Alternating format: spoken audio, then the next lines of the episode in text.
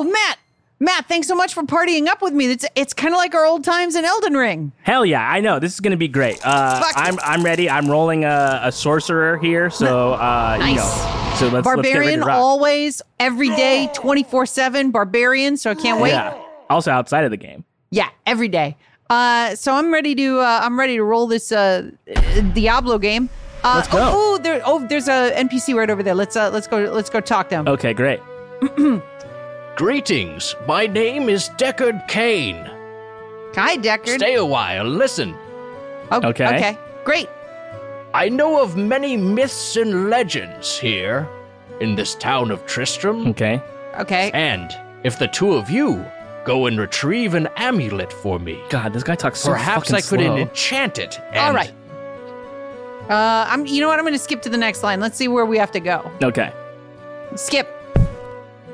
Griswold, a man of great action and greater courage. God. Okay. I'm going to His skip. I'm gonna memory skip, will- skip. Skip this part. Skip this part. You part. think somebody that's trying to get us to do something would just get to the fucking point? Griswold speaks of the Anvil of oh, skip. Fury. I Still think I on already skipped Griswold. that part. The Anvil of Fury was smelt around the skulls of All the right, five skip, most skip, powerful. Skip.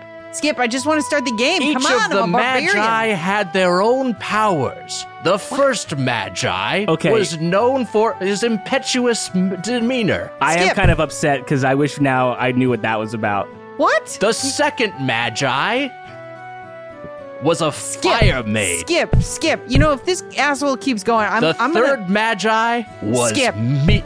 See, I'm gonna, I'm gonna let him, because part of me thinks he's just fucking with us, and I, I if you just let him talk, he wouldn't, he wouldn't even know what he was saying. I, you know, just get to this. Get to it. We're trying to do something for you. You have quite a treasure there in your Horadric cube. According to Horadric lore, the cube can restore a Horadric staff. yeah, just let him go. See, see if this asshole even knows what he's To talking do about. Do it, use the cube as you would a scroll. When the cube opens, place both pieces of the staff into it and use the cube's transmute Did we miss the quest? You'll bro? be pleased to know like that the cube what has other loot. alchemical uses as well. Six gems plus one sword skip, transmute skip, into skip, a skip, skip, skip, skip. I miss my wife Skip. dearly. Whoa! Oh, oh no, oh no, my no, God. No, no, no, wait! Oh, fuck! I think I accidentally skipped on. Oh, shit. We missed pivotal story. Oh my god. No, no! Each day is lonelier than the previous one. Oh my god! I looked in the mirror the other day and saw an old man staring back at oh, me Oh no, no, and no! And thought, where have the years gone? Where are my friends? oh my god! Where is my wife? I feel so bad, but I leave it to you to discover other formula for your Horadric cube. we bust open barrels to collect loot and blast frozen orbs at skeleton mages as we game and tell Blizzard's beloved and controversial action RPG Diablo franchise this week on Get Played.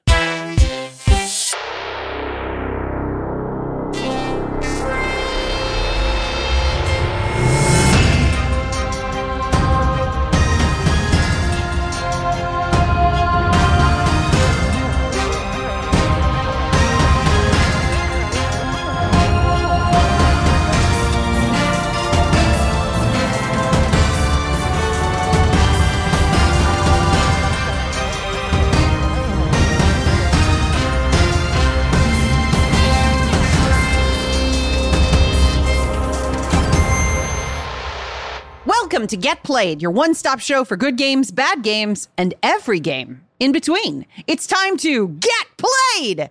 I'm your host, Heather Anne Campbell, along with my fellow host, Nick Wiger. That's me, Nick Wiger, along with our third host, Matt Apodaca. Hello, everyone. Hello, everyone, and welcome back to Get Played. Wow, here we are. Happy July 4th to all our listeners. Oh yeah. especially those of you internationally. I hope you're recognizing America's Independence Day. yes. the best country in the world. And it's only getting better. Yeah. Oh God, what a. Everyone's gonna be mad. we don't mean that. This is obviously the worst country in the, in the world. No, no, uh, it's yeah. a mixed. It's a mixed low middle. It's a mixed low middle, Sure. guys. Yeah, I'll accept Let- that. give credit Right. where credit's due. Yeah. You know, I can go to the fucking grocery store and I got Lucky Charms, Lucky Charms marshmallows only, chocolate Lucky Charms. There's Yeah. probably uh there's probably fruity Lucky Charms. Oops, all charms. Have you seen? I'm a cinnamon toast crunch guy. They have these cinnamon toast crunch churro shaped ones. My Yeah. God, the way they soak up the milk, insane, unreal. Well, I- great cereal's great. You're right. America rules. Yeah. I don't really follow what's going on in food, so trust you guys. Um, I'm really excited about today's episode uh, because of the. This is a format that I love. It's a it's Yes. a it's a special episode. D- each time we do this, it's about a game that's dear to one of our hearts. That's right. Um, and you know, the last time we we dabbled in this, it was uh, Matt Apodaca's fantastic Pokemon episode. Oh. Just really, really, really rich, loving, attentive. Like, It was a great, a great journey we went on. Yeah, that's right. That was Uh, a lot of fun, wasn't it? It Lot fun. was. And before that, I talked about Street Fighter 3. And if you haven't heard that episode, boy, oh boy, did I prepare for it a long fucking time. Mm-hmm. Great and then it was just done and it's in the rear view mirror. I loved it. I learned a It's lot. like you, sp- you spend all summer building a ramp for your bike and then you finally jump it and you're like, okay, that's that. Yeah, did that. Yep. Uh, I have the uh, so I'm I'm very neurotic because I'm going to be I'm going to be spearheading this one today, and I was ta- telling Matt before we started that I'm just like I'm very worried about making some error, you know, some factual uh, mistake here and there because when it's something that's like, hey, this is a thing that I like and that I care about, you want to make sure you have your ducks in a row, and so Yeah. I'm kind of presumptively uh, preemptively anxious about making some sort of mistake that people will pounce on me. You know, I'm not gonna I'm not gonna see it, but I but I will certainly like have that that energy uh, through some of this. And on Yeah. that note, I do want to offer what I believe is a correction. I still don't know for sure, but last week on our, our We Play You Play Norco, we talked. I talked about the, and I think I realized this just after we recorded. I I I referenced the name of one of the composers of the game and played one of their tracks. And their name is uh is their handle is G E W G A W L Y and then I. And I assumed it was Googly one, but obviously it's supposed to be Googly Eye. It's like a googly eye thing, right? That's got to be it. It's too late. I, I saw those tweets Fuck. at you, man. God damn I it. saw Yeah. what people were saying about you. and You're right was- to be worried. yeah, this is like these people. They're they're coming for your ass for sure. Like fucking this is like, jackals. yeah, Yeah. yeah, You better you better skip town. yeah. I'll, I'll Um, put a I put out a notes app apology. Everything Well, we've I That mean- thank you. Yeah, that's what they want. one of the one of the things that we you know we're not journalists we're just No. idiots this is Yeah. just a show for idiots by idiots and and i made some mistakes in my Yeah. in my street fighter episode like there's a couple things that i said wrong and i'm not taking them back you Yeah. just got to live with them Hell yeah, that You because You got because it. we live in a post-truth world and if i'm going to say that street fighter 3's subtitle was street fighter 3 desk arts Mm. then that's what it was yeah, that's that's that's and that's your right. Uh, you know, certainly as an American, uh, but also 100%. I I I've never made a mistake on the show, and I never will. Um, so that's just like just just so you know. So if you think you heard me make a mistake, you were at, you were listening to something else, and that's just not something I do. Yeah, it's a it's a Matt is famously a goof free podcaster. There are no goofs. Nope, no no jokes, no japes, nothing. Uh, very run down the middle here. I'm not here to jape Yeah, jape. did you say jape is Yeah, that I a said word Yeah, Japes. yeah, Yeah, they're Jape. There's a there's a track called I think there's a Donkey Kong Country track called Jungle Japes. Am I wrong about that? Japes. like Jape is a word. like hey Yeah. my son is named jape no, it's not a it's not a I would proper not call it a proper name. No. get inside jape I mean, you it's could. dinner time You could Anything do. could you could name. name. You could you could name your son Jape. You can name your son Jape as a Jape. It's a, you know, uh, it's a cla- it's a practical joke, as it were. hey Uh, hey yeah. hey jape jape face get in here Watch, there's probably a listener named Jape, and we're really hurting their feelings. i'm not i'm calling my son jape allen face get in here Wow. Last name's Face. Yeah. All right. All right, It's Yeah. okay. Hey, give- first name's sure. Jape. What are we? We're poking holes. What are we exactly? Uh, Ju- I was wrong. Jungle Japes is not. I was thinking of it as a track because there is a track associated with it, but it is a level, and it's uh it's from DK64. But I was thinking of it primarily as a Smash Brothers stage. See, Jungle and what Japes. we what we just saw right now, listeners, is a correction in real time. So put your Mm-hmm. fingers down, put your phones down.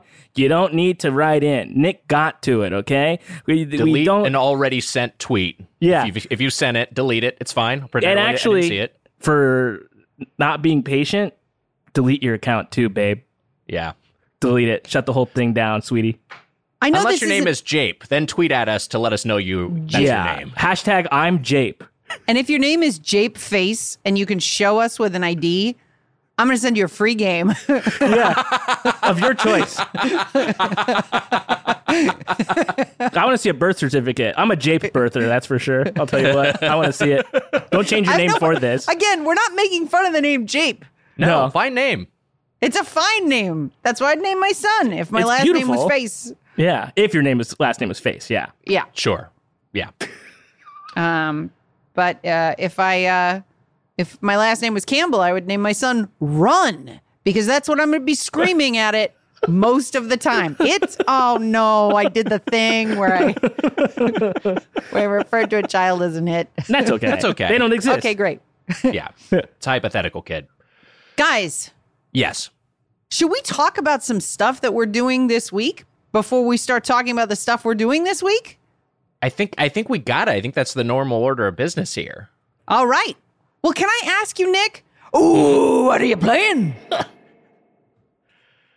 Well, uh, Resident Evil 4 merchant, I am currently playing. Hey, hey, I'll start things off. Why don't I? I'll start things off. The question was directed towards me. I can I can start things off. I'm currently playing Outer Wilds. Oh. Which- I've put about 10 hours into. And this is one of those games that I've had in my queue for a while. I think it came out in 2019, maybe 2017. 2019 sounds right. It's a few years old at this point, And it's one of those ones where just like the critical reception has just been rapturous. Like everything I've heard is like this game is transcendent. This is exhibit A for games as art. And I've been dragging my feet on finally getting started because there's always new games to play. Uh, there's, there's a new game, Neon White, I wanted to mess around with, but I was like, fuck it, I'm gonna play Outer Wilds. I'm gonna finally play Outer Wild. It's on Game Pass. I'm just gonna fucking play it. And here's what I'll say it's very, very good.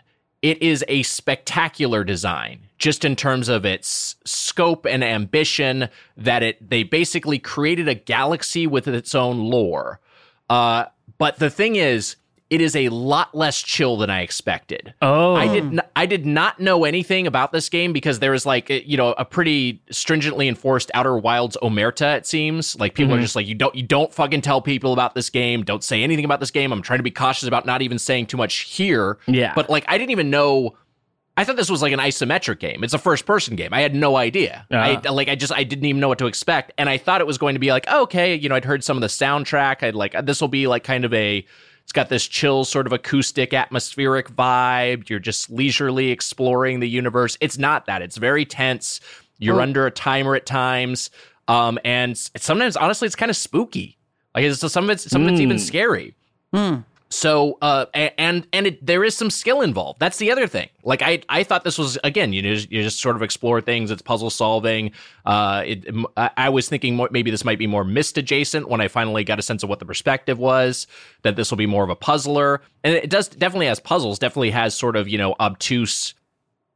Um, obtuse is probably unfair. I think these things they they have their own logic to them. It just is, is a lot of work to solve them. But it's but it, it, it there are definitely puzzles in it. But there's also like some light platforming, some like I got to figure out how to land my craft precisely on this small orbiting object. Again, I'm trying to talk very generally so I don't spoil anything.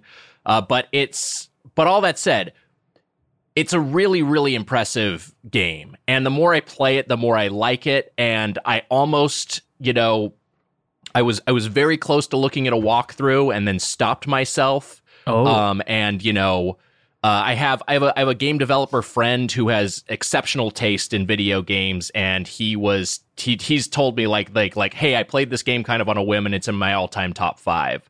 So I, I I have there's there's so much hype behind this that it's kind of like hard not to view through that prism of like is this give, living up to my expectations? And I think because it's so different than what I expected, it is like I'm I'm kind of still getting oriented there. But it is inarguably just like a really really amazingly made game. Wow. Um, so yeah, it's it's on Game Pass. Check it out, Outer Wilds. If you're if you're looking for something kind of trippy and something atmospheric and uh, a, just a just a really cool piece of art. I always get it confused with this is another I want to play this game and I always get it confused with uh, the Outer Worlds. Very similar the Outer titles. Worlds, sam- similar title. Yeah. I did play the Outer Worlds the year it came out. I'm realizing this must have been. Mm-hmm. I'm realizing now because we did like a like a Heather. You and I did a top ten list for one of the years the podcast was on the air, and Mm-hmm. I and I put the Outer Worlds on it, which uh, which is you know the Obsidian RPG that I really enjoyed. and It's got got really strong writing. Uh, but I remember that came out the same year. It was one of those things Yes. where it's like two games, same title, same year, completely different premises. And I think Outer Wilds has the longer tail in terms of people, you know, still being very passionate fans of it. There's an expansion, Echoes of the Eye, people say is is really fucking good too. So you know, hey, maybe I'll dig into that. But yeah, that's what I'm playing. Um, I wanted something relaxing. It's not relaxing, but it is good. Well, that's great, Nick. That's me. Do I do I ask someone else? I guess. I don't know. Uh, I guess I'll put it to the floor. on the floor. Yeah, put it Uh, to the floor. Whoever whoever wants to talk can can. Well, can I can answer. go. I can go very briefly, which is that Please, Heather. you know, as an adult, are you playing? with hey, oh man, I like that guy. that made me happy.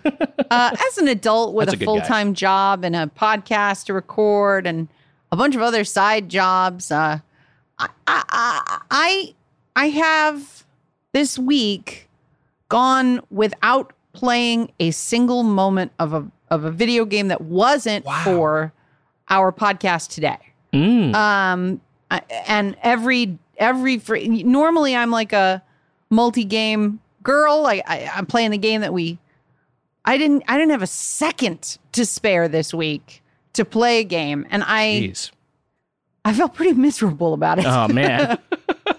like um i am going on a big plane trip or as i call it i'm scheduling covid for next for sunday um i'm going to be on a plane for like 11 hours Man. and uh for some of those hours i'll be awake and so i'm really looking forward to having a dedicated game playing space and time Mhm. um i i don't know if i'm going to bring my switch or my analog pocket part of me thinks i might go analog because Oh. it's because it you really you're really dedicating some some some mental time to to to a nice old retro game Mhm. if you bring the analog along but i also know that a lot of those games are limited in scope and i might get a little bored Yeah.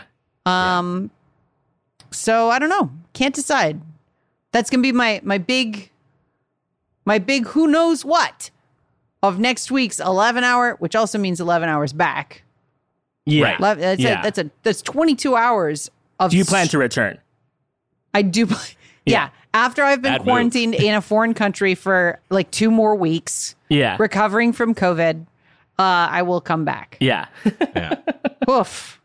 I'm scared, but It's you gotta be great. live. You gotta live, and uh, you know what? Uh, you'll be. I think you'll be okay. I'm going for work. So what can you do? There you go. That's fun.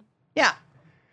How about- The Huh? I, I, I- was I was just going to say because I think you're making the right the calculation as someone who has done the opposite of in advance saying I'm just going to pick the one piece of hardware to take with me. Because I've definitely taken more than one. I've definitely taken like okay, I'm going to take the the Switch and the 3DS and and I'll take a you know a, a fucking.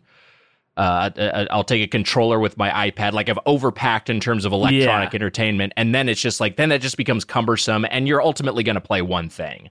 Right. So I think I think you're making the right call, figuring that out in advance. I, I don't know what to. I mean, like like I I like a I like a turn-based game or a or a visual novel or something on a plane. I know that's not really your speed, but If I'm gonna Uh, if I'm gonna read yeah. a novel on a plane, I'm gonna read a novel novel.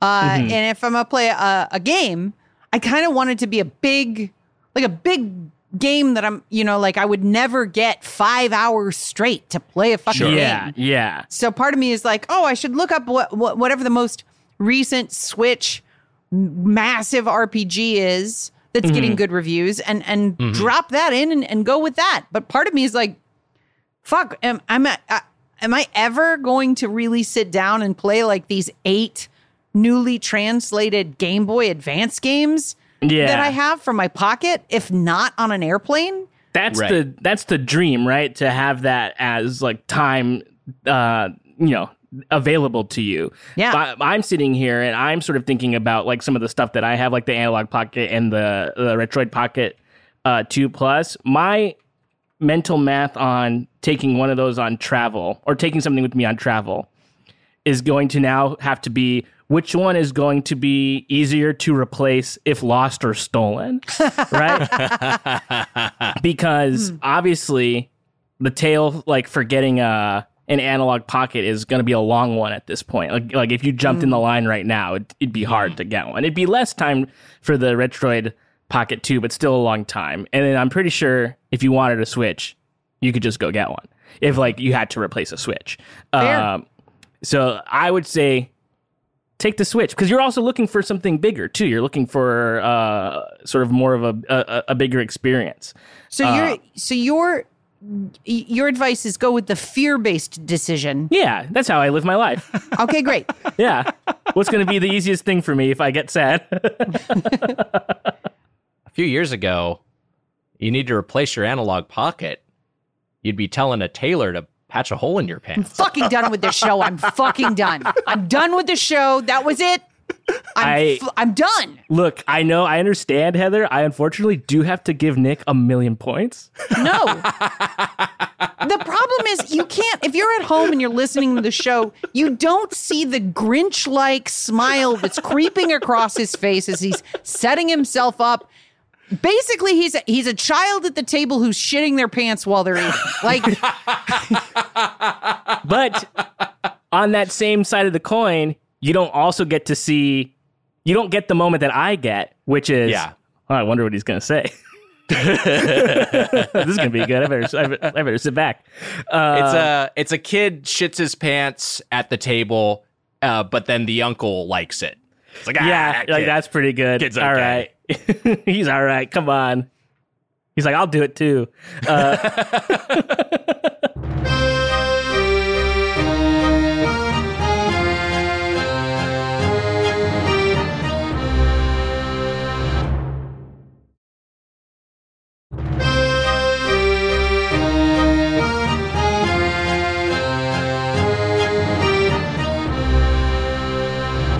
Um, I'm playing. Uh, so the the PlayStation Plus has like updated their service to incorporate um, some of PlayStation Now. Uh, so now the PlayStation Plus basically has a massive library. Um, well, I don't. It's probably not as big as Game Pass, but it has like 800 games or so in it um, from varying uh, consoles. Um, some of the, the PS3 games are um, streaming only, which is uh, annoying. Uh, and the um, PlayStation 1 and PlayStation 2 and PSP games are all like available for download, but there's fewer of those. But there's a lot of like PS4 games and stuff that I haven't had a chance to try. And so uh, if you thought I had uh, analysis paralysis before, oh boy, wait till you see how many games they're offering uh, for free. But I, I decided on one recently, and I've been enjoying it. And it's Mafia Definitive Edition. Have you guys messed with Mafia? I've You never know, played I've the s- Mafia games. I've seen videos of Mafia Definitive Mm-hmm. Edition, and I was like, man, that looks like a game I'd really enjoy because I like a history yeah. type. Yes, it's sort of like it's, it's it's scratching that exact itch for me as well, where it's like I sort of like, uh, I guess in many ways I have the taste of like a stepdad because like I like like mafia stuff, like just like across the board. I'm just like, oh, that's cool. Like anything mafia stuff, I'm like, great, that that rocks. I love that. Um, but this is also like it's. I mean, it's basically it's a Grand Theft Auto like, right? So you're just kind of going around a town uh, and doing various missions for your crime lord boss. Um, and everybody's a fucking wise guy. It's great. it's like it's really fun. Um, and I haven't uh, gotten too deep into it yet. Um, but I know that the first one is pretty short because it's like it is just like a, a a full remake of like the original game. I think. Um, and it's like it's it's great. It's it's it's really really fun. I feel like the combat feels really good. Um, I was on a in the game. I was on a date with a woman and some some thugs tried to stop us, and I just got to Oh, kick all of their asses. And she was like, "Thanks." You can't have some Mama Luke's messing up your date with your guma. Got to show those wise guys who's boss, who's Yeah. capo. I showed them the wrong side of a two by four. I'll tell you what, it was uh, it was really something. Uh, but it's also like, I, I feel like the driving is really fun. Um, oh, this is something that I wanted to bring up because I just said something that I'm gonna immediately take back. The driving is not fun. Re- regular. the regular driving is fine. Like it's it's it's it's good enough. Like it feels like it feels like the driving in Grand Theft Auto. It feels like they put intention and thought into um like the design of these cars and how they're supposed to work. Um there was a racing mission in one of them where you have to drive a car that is not your typical car. It's a, specifically like a 1930s race car. And it is insane. It's so fast and it's so like it's it's too much. And I I was doing okay in this race and it's long. It's a long course. 3 3 laps on this really really long course. I get to the fi- like the final stretch of it. I can see the finish line. Two cars pass me, and I have to do the whole fucking race over again. and I, a I was just like, "What are we doing? Like, what is this Yeah. doing in here?" And so I've now decided that any game uh, with a racing segment in it is not perfect. That's not a racing game. As as you know, if it's optional, that's Yes. one thing. If it's it must optional, be- great. If if it's required for progression, like I was able to, and I know Heather actually, Heather is the one person who likes Cyberpunk's driving, uh, but I was able to ignore like basically all the driving missions in Cyberpunk, Mm-hmm. I and fucking there's, there's loved that driving. I don't get it, uh, but this this is pre-patched too. Oh yeah, I don't I don't know if I'd love it anymore, but at the time it was They fixed it, and Heather's like, "This sucks." Yeah, I want to feel like I'm skidding on black ice. it was so much fun.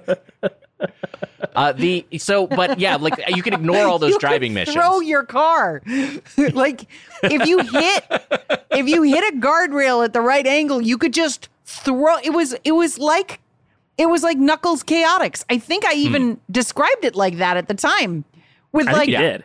An insane physics engine that would just whiplash your your shit all over the place, like throw your car over embankments. It was great.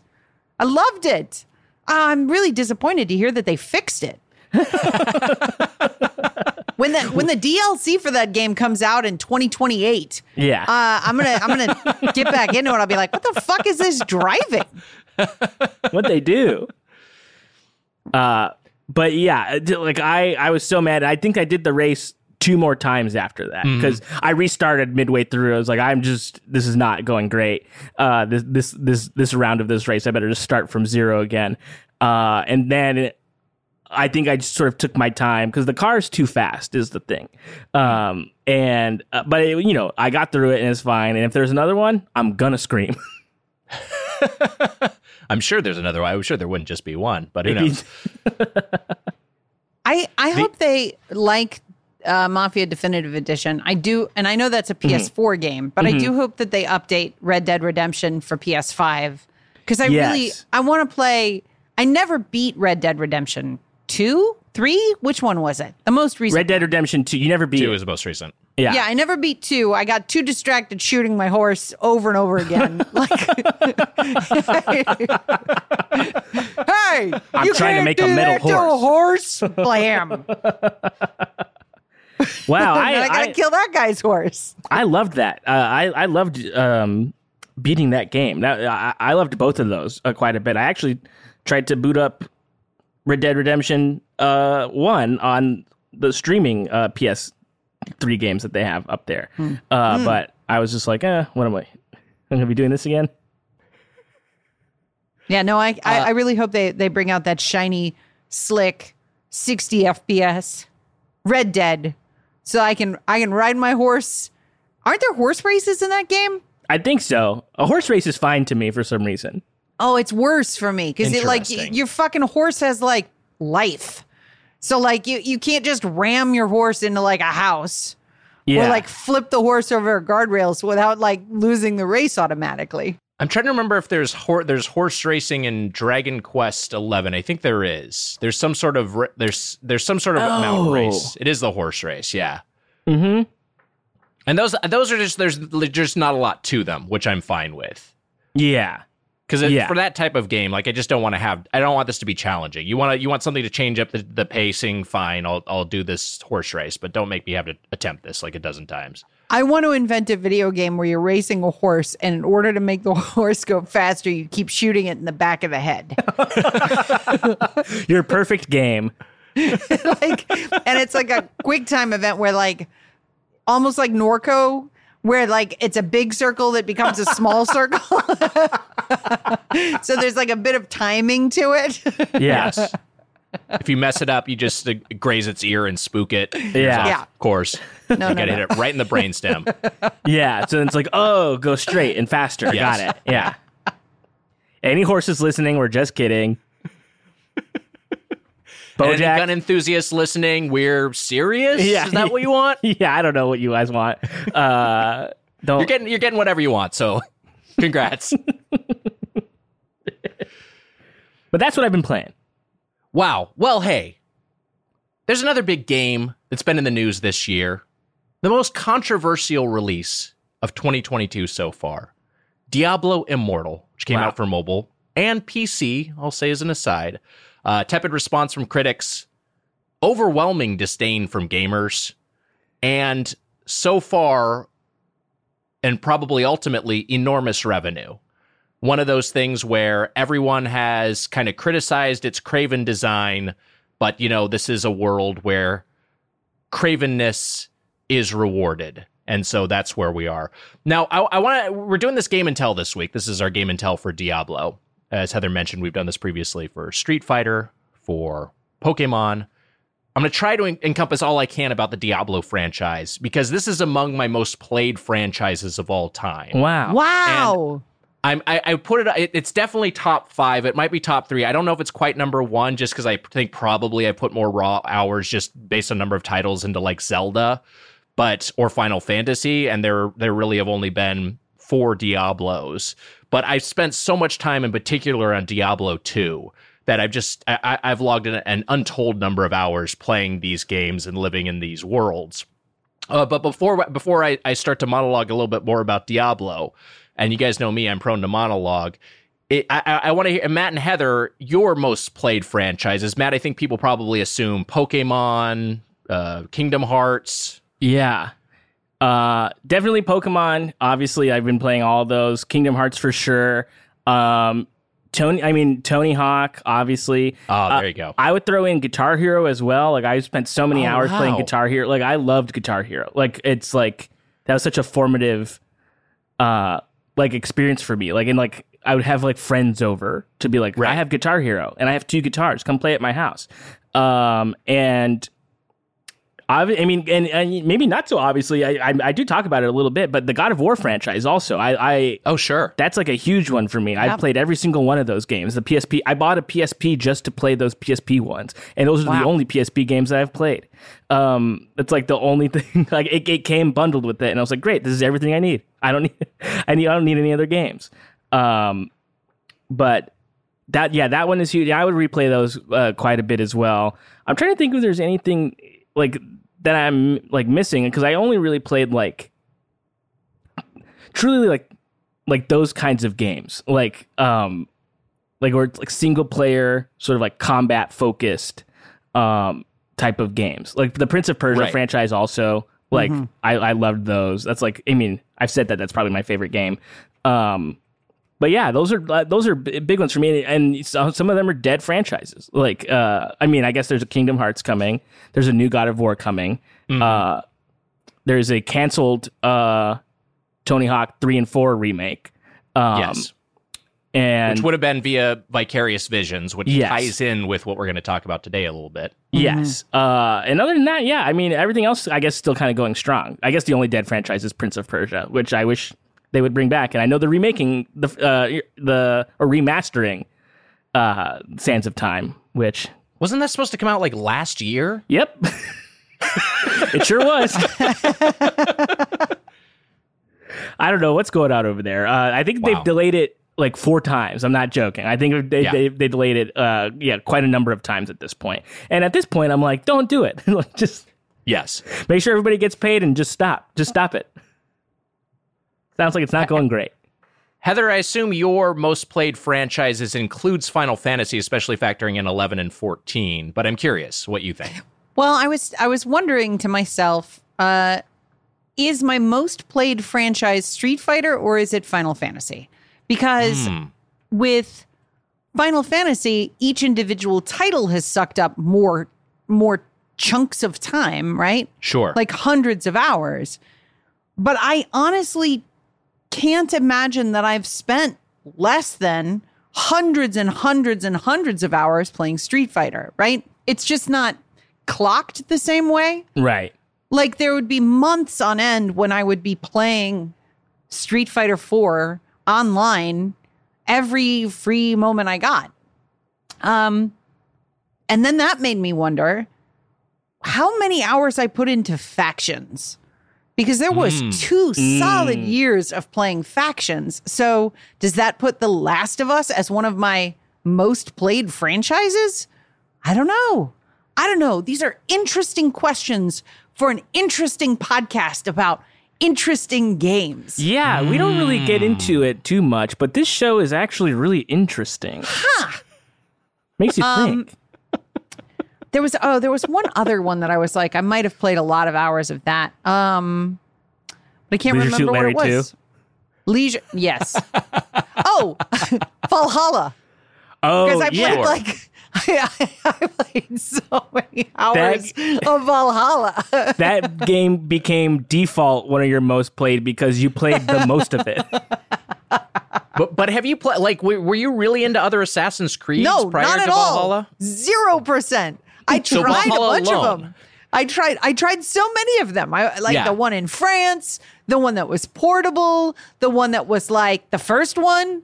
I, I tried them Mm-hmm. all, and I ma- ma- maximum amount of time I spent on any of those games was like an hour and a half. Mhm. And then Valhalla, I spent like six real time months.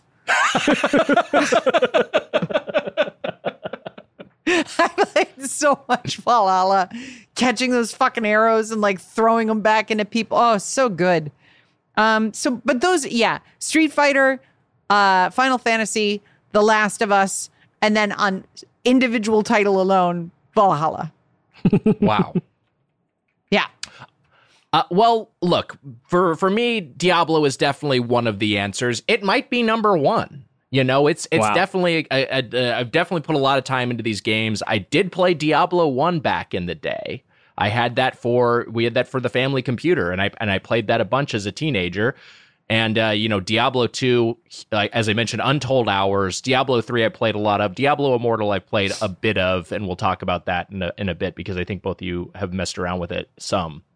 And Matt, you played some Diablo 3, yes? I I, That's your Diablo franchise knowledge? I beat the campaign. And, and Resurrected, obviously. Diablo 2 Resurrected, we talked about. Yes, yeah, which we we uh, played uh, in beta uh, together. Uh, well, Oh, yeah. every game we play is in beta, but um, but um, I did. I beat the the Diablo three campaign uh, on like a vacation. Like, I, and I was like, I got to get back into to Diablo on hotel Yeah. Wi-Fi. I was playing uh, um, Diablo three, and I loved it. Um, and then. I don't know if, if you think these these aren't not Diablo games, certainly, but I would consider them maybe Diablo likes, like the Marvel um, Ultimate Alliance games. They're more like brawlers with like a Diablo sort of like progression system. I think like there's like, um, you know, health is red, powers are blue. That's like a big part of Diablo.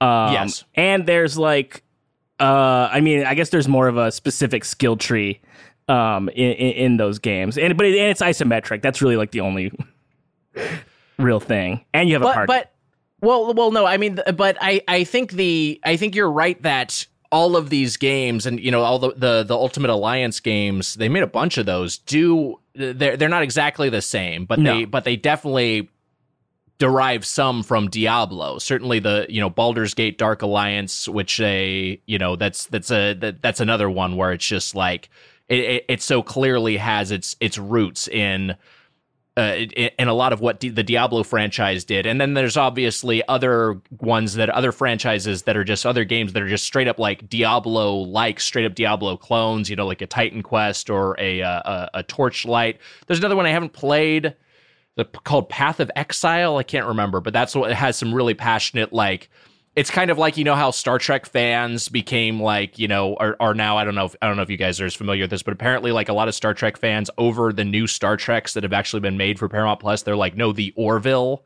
is like a better execution of what Star Trek the original series and Star Trek the Next Wow. Generation did, so they've gravitated towards the Orville. And I think Path of Exile is that what it is? Yeah, it is Path of Exile. I should play it honestly because I bet I'd love it. I better probably play it too much though. I, I shouldn't play it. Um, the, the the Path of Exiles I think have similarly had that sort of vibe from a lot of the Diablo community of like they've taken the Diablo formula and this is a more direct uh, heir of really the game that this franchise is all about, which is Diablo 2. Uh, so I'll, I'll, I'll go back through the history a little bit. I accidentally closed my tab. That's okay. I'm powering through it. I didn't need to say that. To you the are nervous, Nick. It's, okay. It's okay, Nick. So these are why are these games so popular? Why are they so huge? Why is this one of Blizzard's biggest franchises? My thoughts are first off, they're super simple to play and replay. They are just like they have the trappings of an RPG, but you can just get into these immediately. The only decision you need to make when you create a character is pick a class and pick a name. Like that's it. You don't have to uh, to go through a, a lot of RPGs. I feel like people get analysis paralysis just with creating their character, creating their party. I have to customize this guy's forehead and figure out how many points in charisma he has. I'm fucking out. I think that that that honestly uh, is a pretty big stumbling block for a lot of gamers. These do not have that, and that's kind of become something that Blizzard carried over into World of Warcraft. Uh, they're action games, but they're not really action games. They're just like you know you can play them kind of passively.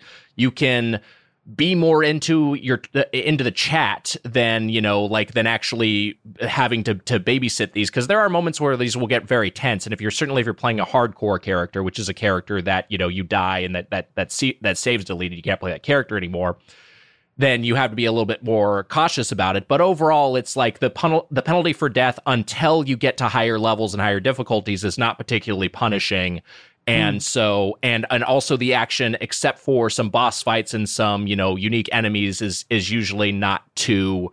Uh, not particularly perilous if you're adequately leveled and adequately geared, which is a huge part of it, and that's a huge part of the appeal as well. Because the gameplay loop of kill, collect, uh, and collect loot and then repeat is just super duper satisfying. And you get to do it constantly. This is a thing that I think gets gets understated with the Diablo franchise, but is huge for PC gaming and is again sort of a thing that that that you know became a, a guiding principle for Blizzard, uh, for Blizzard's glory days, which is that it runs on almost everything.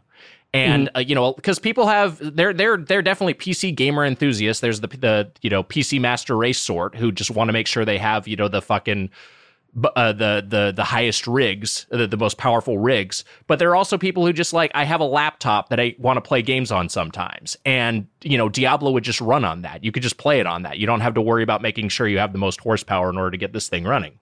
Diablo 2 ran in like I think it was 640 by 480. It was ultimately they had a they had a the expansion it was 800 by 600. So this was not these were not games and, and they were 2D games. These were not games that required a, a ton of 3D processing. Uh, there's multiplayer, which you can play with people, but it's not super finicky about like party composition. It's not in an MMO sense where it's like, well, shit, we need tank, we need DPS, we need healing. Like honestly, I, I watched this streamer once and he was just like, you can run, uh, uh you can run eight paladins and be fine eight you know it's like it's and and i honestly think that's part of it because for a sort of a casual sort who's like hey i want to play this character i want to play a werebear i want to play a, a shape-shifting druid who turns Yeah. into a bear and you know what? My friend is also doing the same thing, but we can play together and we're not like completely fucked when it comes to actually progressing through this game. Right. Um, so I think that's part of it. Whether whether that's by how how by design that is, I think that's definitely has something to do with its with its casual appeal. And also, I think this is another thing is just aesthetically distinct and cool. The the way they describe it is gothic fantasy. And I think that's the thing. It's just like the Blizzard's other games are like colorful and you know cartoony.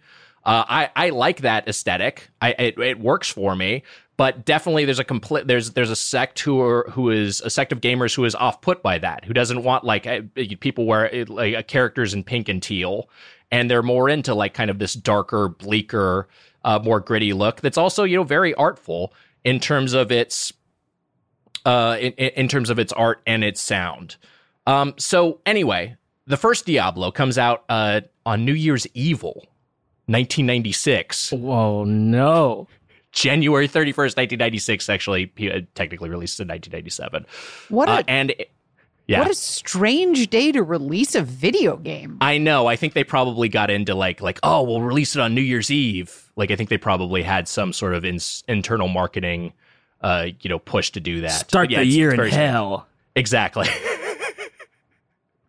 And this one uh, and Diablo 2 will do the same thing. In fact, these these games will be like this until Diablo 3 is ported to console. It has indirect control. It's just like you click click click click becomes the, the the the thing about these games you're clicking to move you're clicking to attack it's largely a mouse driven game with some keyboard inputs for shortcuts and hotkeys so diablo 1 is, is on the scene in 1997 uh, it sells two and a half million copies very successful developed by blizzard north and this is key because this is a different part of Blizzard that ultimately is folded and absorbed into the main company. The key figures are David Brevik, uh, and then the Schaefer brothers, Max and Eric. Those are kind of the the that's the triforce behind Diablo One and Diablo Two. And people who say that that that the series went off the rails after that, usually attributed to their departure and Blizzard North being folded. Pretty much all the key elements of the Diablo formula are present in the first entry. So isometric perspective, which you talked about, Matt. You know the the the the uh, dungeons are randomly generated, just mobs and mobs of enemies. That gameplay loop of mass killing and mass collecting multiple character class, classes with a, a very quick startup, as I mentioned. And also another, uh, just things like, you know, Deckard Cain, key NPC, uh, the town portal spell. They they released an expansion in 1997, Diablo Hellfire, which is also like a part of becomes a convention of the series, which is there's one expansion that comes out that has additional content and an additional playable class, and that becomes the hook. That one has the monk class. So there's four classes total ultimately with the expansion in Diablo 1. And it also has a soundtrack, which ties into its gothic uh, fantasy aesthetic uh, by Matt Uelmen. Let's play a little bit of this track from Diablo 1. This is Town. The town is Tristram.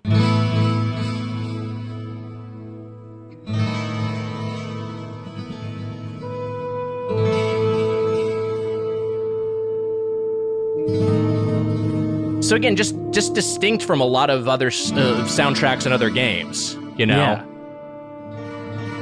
I feel like you played this for us on one of our DLC episodes. I 100% did, but what I did was I played the, the remix from, or the version of it from Diablo 2, where it gets called back. And I'm not sure if it's the exact same track. I think it gets tweaked a little bit. But there's elements of Tristram in all of the OSTs. Yeah, it definitely sets a tone. Yeah.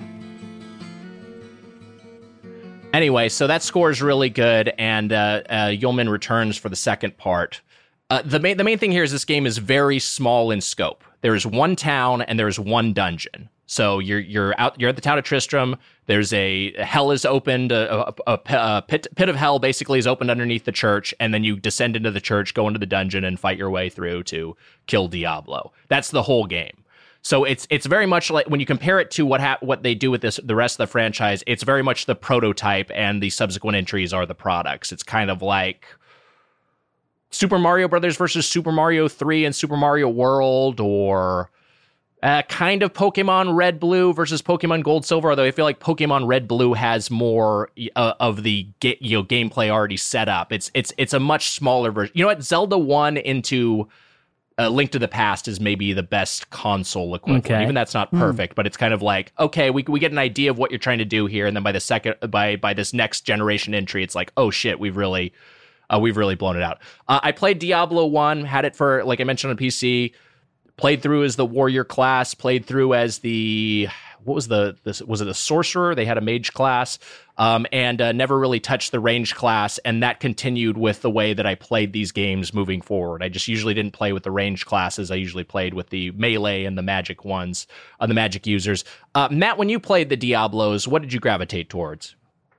I, I I like magic. I like playing. Uh, uh, I, I think it's a sorcerer in. Um, I think in both. Um, I think in Diablo two actually it's a sorceress uh, specifically.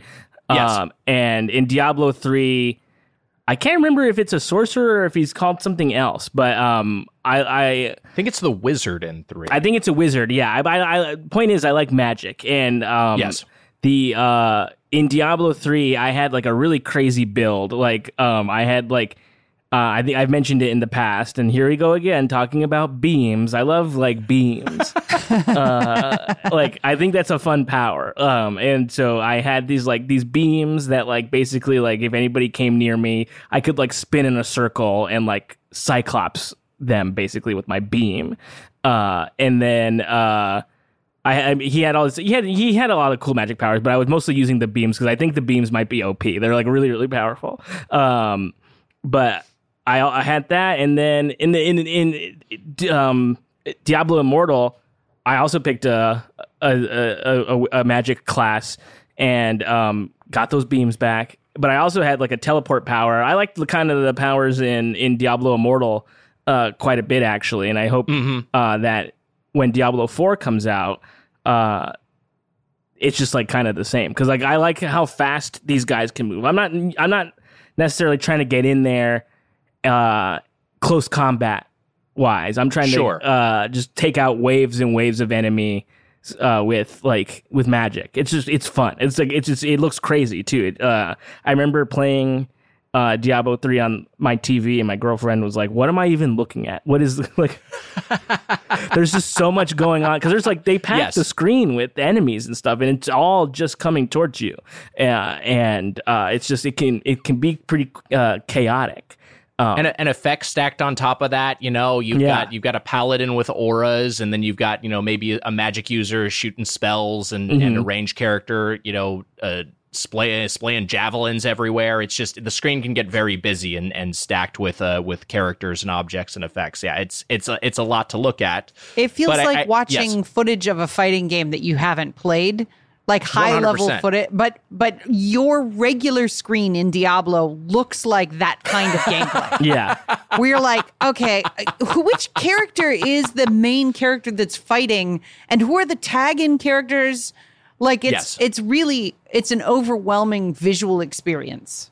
Yes, it's a lot. Uh, the so so Diablo one successful. Diablo two they iterate on it. It comes out in two thousand, sells four million copies, and like I mentioned earlier, this game is the entire thing. This is like the whole franchise. I feel like a lot of people who played this game have just been chasing that high for twenty years, and it's just like I want. I wish I get just could just get Diablo two. It was just one of those things where just like every element worked, everything everything tied in the the music again is spectacular uh, and as is the sound design which i think is a big part of these these franchises i'm going to play a couple of sounds here.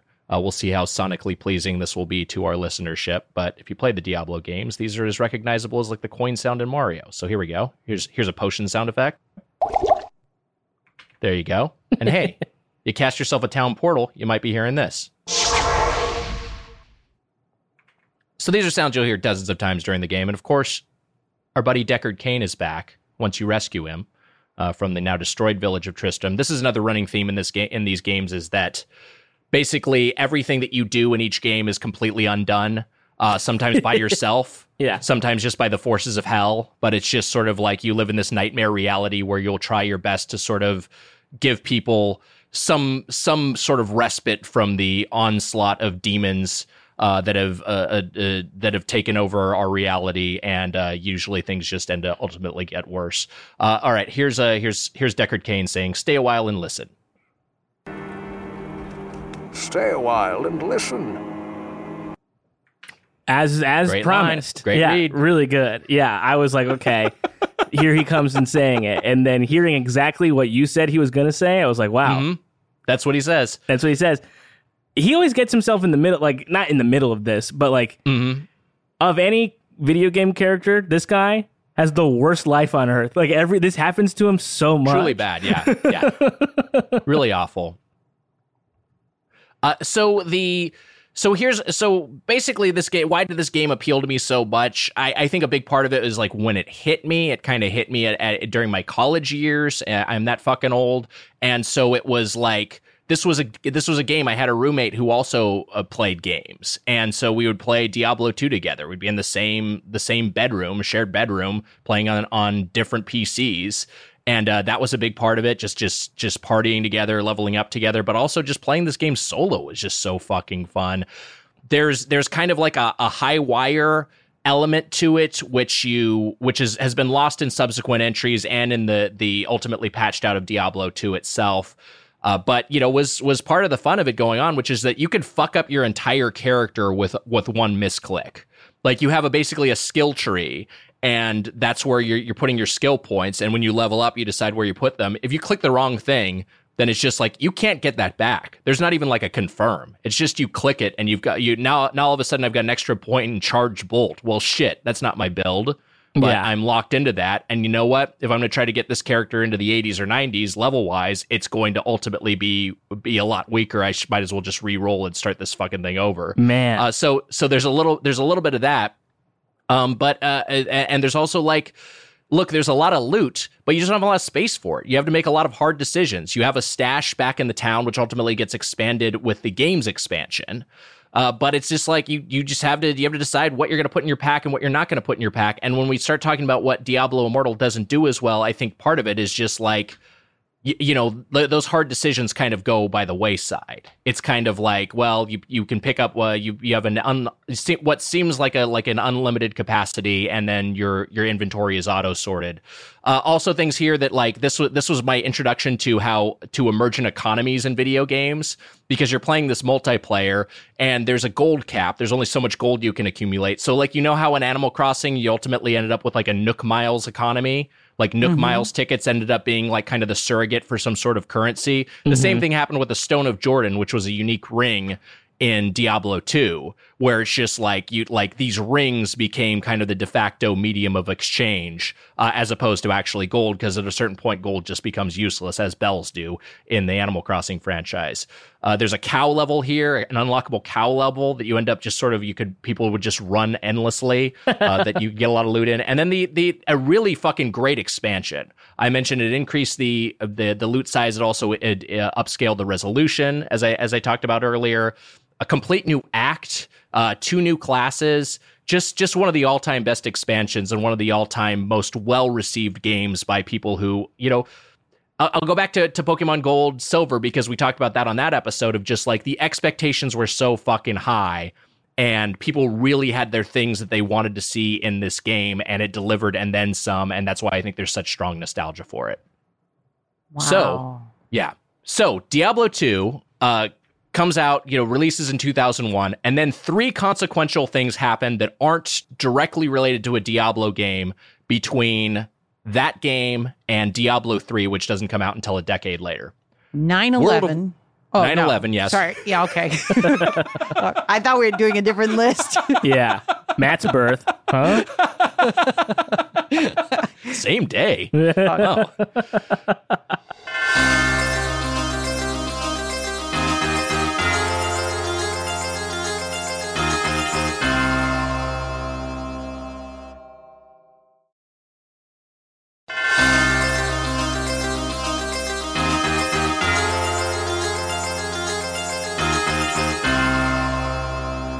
World of Warcraft comes out in 2004. That's a big thing of just like, oh shit, we can do, we have a new way to monetize multiplayer, and this kind of puts things in an MMO direction, and it's just you know it's it's a seismic product for the entire industry, but for for Blizzard in particular. Uh, Blizzard North is closed, so they closed that studio, and absorb it into the main Blizzard. Uh, the the the key figures depart, and the Diablo three they were making gets scrapped. That happens in 2005, and then in 2008, of course, Activision and Blizzard merge, which is kind of the harbinger for. I don't know, just a lot of bad shit that happens in the 2010s, in, Yeah. and, and, you know, publisher consolidation, uh, and uh, and just also Activision and Blizzard's products in general, kind of sagging and becoming more craven and exploitative. But all that said, Diablo 3 does come out in 2020 2012. Enormous hit ultimately, 30 million copies sold. Uh, it, it, despite its launch, has a very botched launch. Honestly, the reception to Diablo Immortal kind of reminds me of the Diablo 3 launch to some degree. I don't think they will be able to get people back in the way they did with Diablo 3, but it's like I have, I think you can see in my my tableau behind me, the Diablo 3 uh, collector's edition. That's that thing on my bookshelf behind my PS5. And I got this thing, pre-ordered this thing, and was so fucking hyped. Ultimately, I shouldn't have, have taken it out of the shrink wrap. A because it would probably be worth like eighty grand today, uh, and and B because you couldn't fucking play this game when it launched. Like it, it, it just it was always online, and which was its own controversy in the day. Um, and the you know the big thing that that, that became memed at, once this game launched was error thirty seven.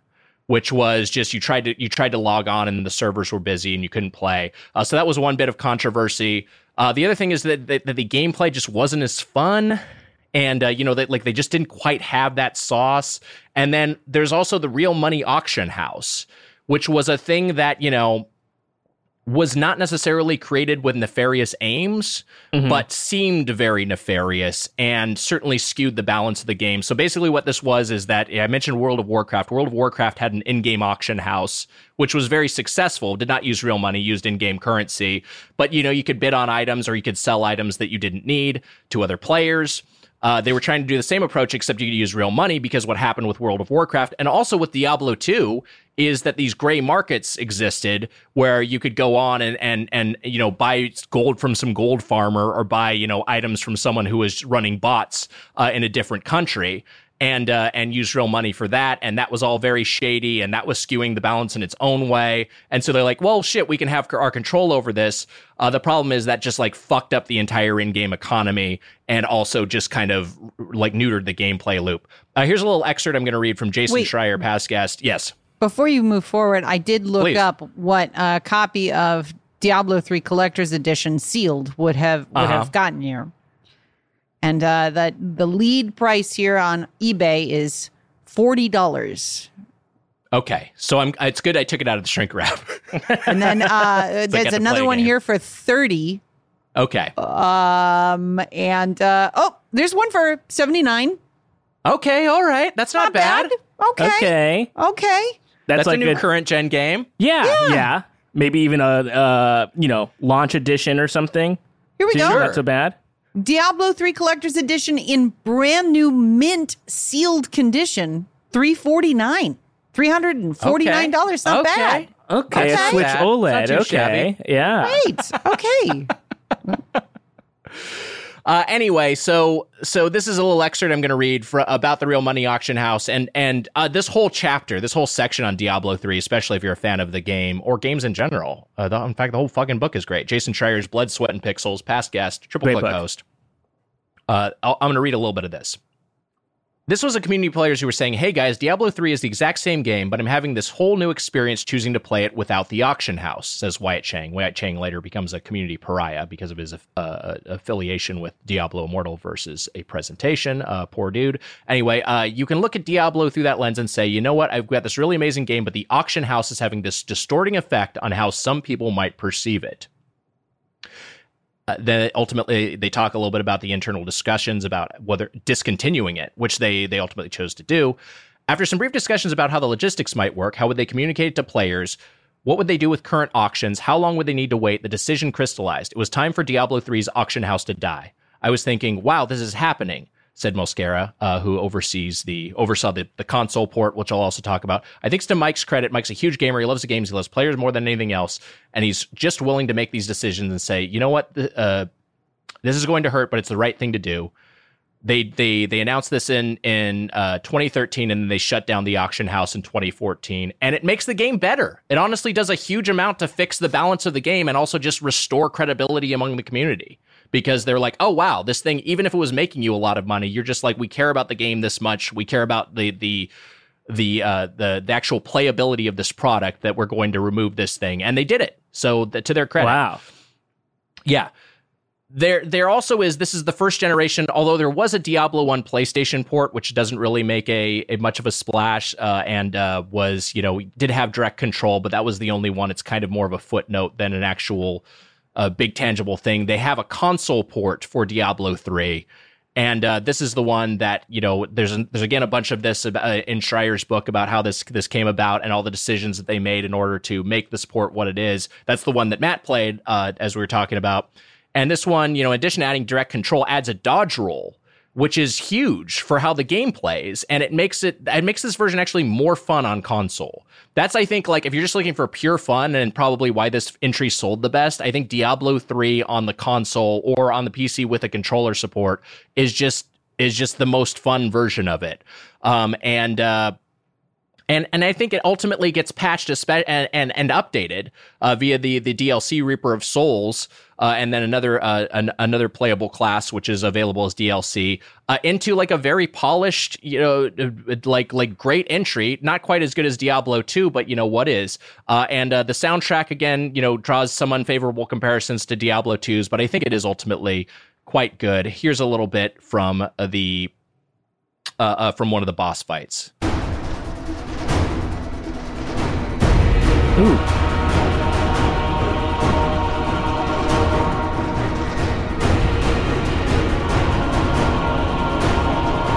Just fucking getting ready to storm the Capitol right now. Let's go. Again. Yeah.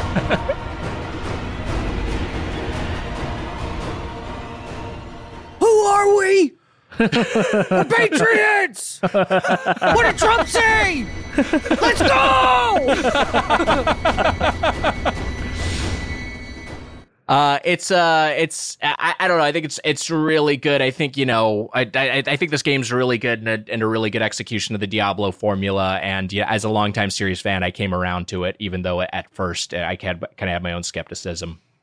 Um, and uh, and then that brings us up to Diablo 2 Resurrected, which we talked to about on the podcast. Uh, Vicarious Visions oversees this in concert with Blizzard. Uh, Vicarious Visions also did the Tony Hawk's Pro Skater remaster. They recently announced that they killed a Tony Hawk's Pro Skater 3 and 4 remaster so that they could focus more on Blizzard's projects, which I'm sure has Matt stewing and a lot of other gamers stewing. It seems like why not why can't you have them do both, but they've just sort of made that decision. Apodaca currently not hearing anything we're saying and just hearing the sound in the arms of the angel. I No, those hearing the words uh canceled um canceled Tony Hawk's Pro Skater 3 and 4 remake um are the the exact words you have to activate my version of the Winter Soldier. I'm going insane right now. Um, I, I think Resurrected is is really good, and I think quite playable in in 2022, 2021 is when it releases. Matt, you we, we you played it some, uh, we played it together, and Yeah. I- here's the thing. I think I think you probably your feeling. I'll, I'll let you say what you think. I think you're probably. I'm guessing that you probably like the gameplay of of three better, especially with the controller, because there is no dodge roll, even though there is controller support. It's a little clunkier in Diablo 2. Yeah, uh, yeah. the Resurrected. I, I I did like the gameplay a little more in, in three. It's you know it's not that uh, Diablo 2's gameplay is bad at all. It's just it's you know it's a little more it's uh, it's a little more modern. It's a little more polished, right? Um, and it has just like quality of life things like that dodge roll that make it really fun. Um, Yeah. but I didn't dislike um uh the gameplay at all, and I, I liked I liked playing it. Um, I had not played um any Diablo with uh like multiplayer, like with a friend or anything. So like getting in there with you, I was like, oh, I, I'm in here with somebody who knows what they're what they're doing. Uh, and I think I died a lot, and you were just like, "Ah, all right, I'll catch up. And I was like, okay, Uh, you were doing great. There's there's there is there is a little bit of a learning curve with this with it though, and it's also like so much of I, I feel like this game is so optimized. I may have talked about it when we talked about it previously of just just in terms of people played it so many times now that that that, that the best builds have all been sorted out. Matt has changed his background to a beam being shot. yeah. I just Show wanted his you guys. beam enthusiasm. I just wanted to show you guys my favorite, my my beam. I love my beam. It's a good looking beam. That's three, or is that which this is one from is that? this is from three. This beam from is three. from three. That's a, Yeah. a three I have beam. a I have a purple beam in Diablo Immortal, Do- which is do actually we- cooler. do we have uh do we have a moment here to be able to talk about what our favorite beams in media are? Please. Apodaca, does one come to mind where you're like, oh, that was a good beam? Um, I mean, I'm trying to think of like there. You know, I love live action. Uh, Cyclops, Scott Summers. That's a great beam right there. Great oh, beam. good beam. Yeah, he's good. He's good. Excellent Uh, beam. Yeah, like especially when he's like, um, I think there's a point in one of the movies, can't say which one, uh, where he's lost his visor. He hasn't lost it. He's like, I can't find my visor. He like, he's something happens to his visor, and obviously his vi- his visor has that like that ruby thing that like helps him see, uh, so he's not just blasting beams all the time. Uh, and so when he takes his glasses off, you know he means fucking business with this beam. Yeah. All right, he's not fucking around with this thing. Uh, and he's just letting it blast off. That's really good. Good beam. Yeah, good Excellent beam. beam. Wiger, do you have a beam? Jim probably fucking drunk. Loaded. It, like ready to go. You said you said beam and I, and then you said gym and I was like, is that is like is that a balance beam joke? Where's he going with this? No. you were talking about the J I M beam. I like it. Uh, the I don't like getting drunk. Who fucking cares? what reason do I have to stay sober? I don't. I'm drunk do right not- now. I, I do not have judgment for you, Wiger. Yeah, me neither. anyway, the the uh, uh it's uh I have a problem. Uh the the so the uh what I was gonna say is uh, about beams. My actual answer is uh, Death Star beam. Oh, fucking Oh. planet! It's a fucking great looking beam, iconic beam. beam. It's Great terrifying. beam. Great beam. Um, I'm gonna go with Shin Godzilla. Godzilla unhinges his mouth and has the perfect, like the purple beam that he then cuts through buildings with. Oh yeah, That's that's, really kind cool. of the ultimate one too. That's a 'Cause good he's Like, beam. he's got some. I'm looking at a picture right now. He's got some like coming out of his back too. Like Yeah, that's how yeah. big this. This is like a crazy beam. Good beam. Shin Godzilla There- beam. There's a sh- there's a you know a, there's a shmup there's a shoot 'em up that has a really good looking beam that kind of like it's it's fuck I wish I could remember which one it was. I don't know if it was a 19xx game, but it was I like I I I, can picture it in my head, but I don't know I don't know what it which one it actually was. But that's what that's what I'm thinking of. Is just like graphically is just such a satisfying beam. There's a good beam in Ratchet and Clank Rift Apart when you get Mm, this sure. like uh I can't remember what it's called. It's pretty nice though. I like just shooting people with that topiary thing, I like that too because like grassy every statues. Every fun. time I think it's not going to work on a particular enemy, it does, and I'm delighted. Yeah. And you know what? Hey, that's part of the fun of the Diablo franchise is that there are so many different builds. You know, you, you can shoot your beam if you want, but you can also just like go in there and bash things up with a warhammer. You can if you're a necromancer, there's there's, you know, summoner classes which are very very cool in these games, which you just have like an basically an army of minions to fight on your behalf. So you're just raising like 20 skeletons hmm. and and a and a golem and you're just sort of saying like go fuck shit up and I'll just hang out back here and maybe cast some poison here and there. Yeah. Uh, so like like you know there's there's all sorts of different ways to play it depending on how active and, or how passive you want to uh, get through this game. Uh, which brings us up to the present day, which is Diablo Immortal comes out in 2022. Uh, you know. The I, I looked up on Metacritic where this one was going, and this is the lowest Metacritic I've seen of a game with the most number of ratings. User score right now uh, overwhelming dislike based on 5,804 ratings, 0.4. People just have re- have outright rebelled against this game. wow. Uh, and I think a big part of it is is in addition to it just being like a cash grab and pay to win, and it's transparently that. Like you can watch so many videos of people just be just you know comparing the loot that you get from a from a paid pass versus like an unpaid one versus versus uh, I forget exactly what the fucking thing is called. Uh, but the but the sigils or whatever that you're paying for in the store that give you better loot at the end of dungeons. Um, that's that's uh, uh, that element aside, the gameplay has just been completely simplified, and and I'm curious, uh, uh, Heather, because you've messed around with this one.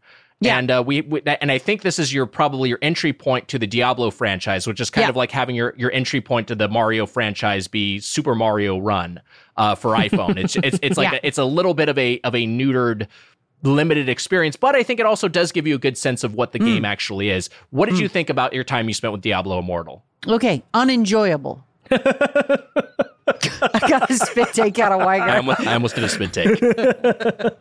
Um, so I- you know, I sat down with my controller and my iPad and and and, and geared up for. Uh, so I knew, so I would know what you were talking about, and I was like, "What the fuck is happening here?" Like, I, I I was like, "Does is Nick really like this? Is this where our our difference of opinion is? Is that like I'm walking down a hallway where footsteps are leading me exactly where I have to be. There's no sense of exploration.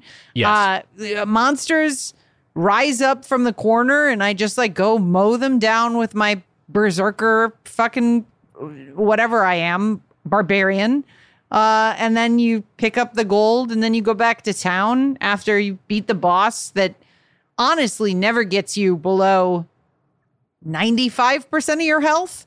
Like there's no point mm-hmm. in, in in my initial playthrough and uh, granted I didn't spend more than I only played it for like 2 3 hours. Mm-hmm. More But there was enough. no moment where I was like, "Oh, I need to back out of here. Something I need to figure something out." It was just like, yeah, I'm mowing through th- and then I I I was like, "Oh, maybe the fun is playing with another person because you can kind of see ghosts of people running around the whole time, a la Yes. Elden Ring." Mm-hmm. So I signed up and, and and got a little party together.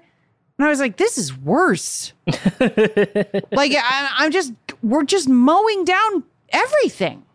It didn't give Yes. me a sense. uh, And, I- and I know I go on and on on this show about, oh, I like combat. I, I like a challenge. Where's, where's the difficulty? But like, I was like, this is almost playing itself and I'm barely doing anything. Like, you just hold down the button to do action.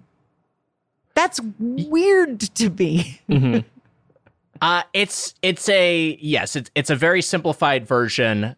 Like you like you you said, it, it's just sort of you know th- there's it's one thing to have a checkpoint or a waypoint. It's another thing to have like follow these footprints to get to this waypoint. It's like I- that simplified. I also I was like, what would you spend money on? It tried to sell me like there's there's with say Final Fantasy First Soldier, it's trying to sell me like, oh man, you can look like Sephiroth. And I'm like, fuck. Yes. Oh man, I really want to do that.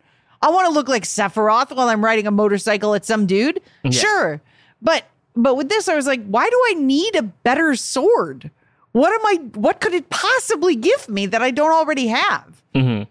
Uh, so much of it, I think, is for late game because kind of with these Diablos, it's like there's usually two games. There's you meet you beat the main campaign, uh, then you replay it on a on a different difficulty, and then you get your character so leveled up that you kind of get get into what a lot of enthusiasts consider the real game, which is the late game loot acquisition, and you know just running the same the the same dungeons to try to get drops, beating the same bosses to try to get drops uh, and uh, and and try to get the best items possible, and then repeat, repeating that cycle. So I think part of it is for late game, but I think the other thing is, and this is one again where you could watch some YouTube videos of this taking place and realize, and and again just just lower your uh, esteem, uh, uh, you know, lower your your your feeling. Any if you have any feelings of goodwill for this product, they start to dissipate. And I'm trying to be to, to be easy toward uh, like because I know the developers here. This is not the game that you want to make. Like if you get you get a job at Blizzard, you you grew up loving Diablo, and you want to work on the Diablo franchise, and there's like, hey, we're making this pay to win mobile game. That's not like your idea of wanting to. Yeah. That's like that's like wanting to you know work on. Uh, uh, it's like wanting to get staffed on the sitcom Cheers, and then you're writing jokes for the Cheers slot machine. You know, it's like it's like I don't know why that was my example, but there is a Cheers slot machine. Uh, it's actually kind of fun. Anyway, the the the uh the like like it's it's uh, I I under I empathize with developers and I think there is a good art direction here, but yeah, in terms of what you'd spend your money on, it's it's it's first off it's wearables, which I'm which I'm fine with. Although that kind of confuses the game because a big part of Diablo is you know to, to think of like like a From Software game. This happened a lot with Elden Rings. Like the gear you wear tells people what you have equipped, and that's part of the fun of it, you know. And so when you've got these consumables, some of the or the wearables, some of the ones that you have, it's like it's a completely different set of armor on top of your existing armor. So it's just like a layer of a different effect on top of what you're what you're wearing, and completely obscures what kind of gear you you're you you you've got, which I guess could have some strategic effect, but it's also like to me that removes the point of the the the process. But the other thing is PvP. And, and and it is completely skewed PvP. Where I, I, talked about this earlier, like you can watch, you can find YouTube videos of people just absolutely owning PvP with their pay to win characters versus uh, people who are free to play, and it just fucking that fucking sucks too because it's just like you know, again, imagine if you could if you could drop two hundred dollars extra in Elden Ring, and then you could just win every PvP match. You could win every, you know, every time you invaded someone, you could just absolutely wax them, um, just because you spent more money than the other players, regardless of skill. I mean, that's just that's just a fucking bummer. It sucks. Yeah. Uh, yeah. So there was a there was a huge uh, negative reaction when this was initially announced. I, I mentioned uh, Wyatt Chang.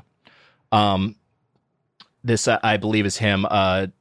Getting a, a, a very uh, unwelcome response uh, at BlizzCon in 2018 when they were talking about this game. Here we go. Plans to make this playable on PC, or is this strictly mobile forever?